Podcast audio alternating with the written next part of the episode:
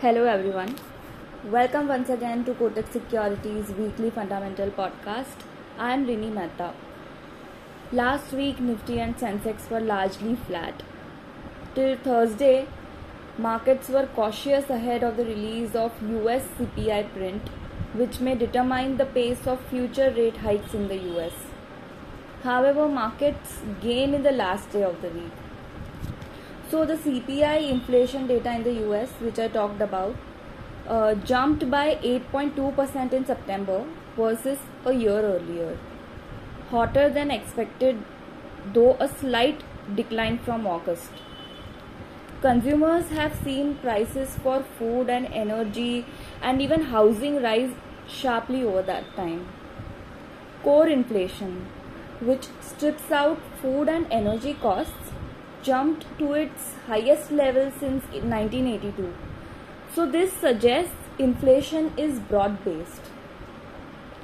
And back home, if we see, September C P I inflation for India rose seven point four one percent, which was seven percent in August, led by rising food prices, while uh, August uh, index of industrial production, that is I I P, contracted by zero point eight percent. If we look at uh, foreign investors' participation, F I Is were net sellers month till date to the tune of rupees nine thousand nine hundred seventy-eight crores.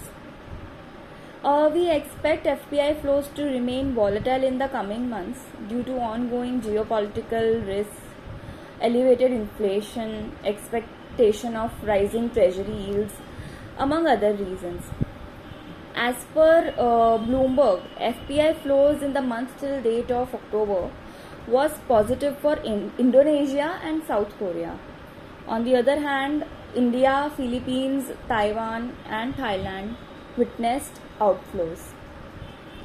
Uh, now, uh, before we move on to some uh, result updates and stock picks for the week, you know that Diwali is just around the corner.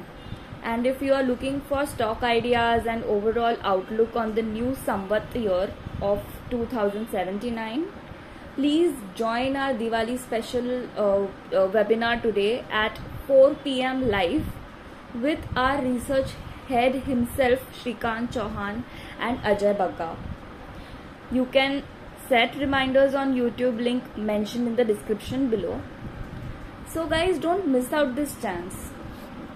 Uh, now coming back to the stock picks and result update, which is on H C L Tech.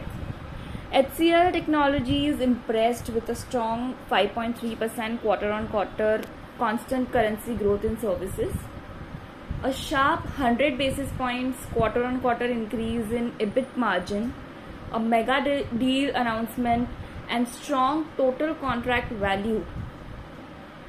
It also raised F Y twenty-three revenue guidance and is on the track to lead peers in growth in services.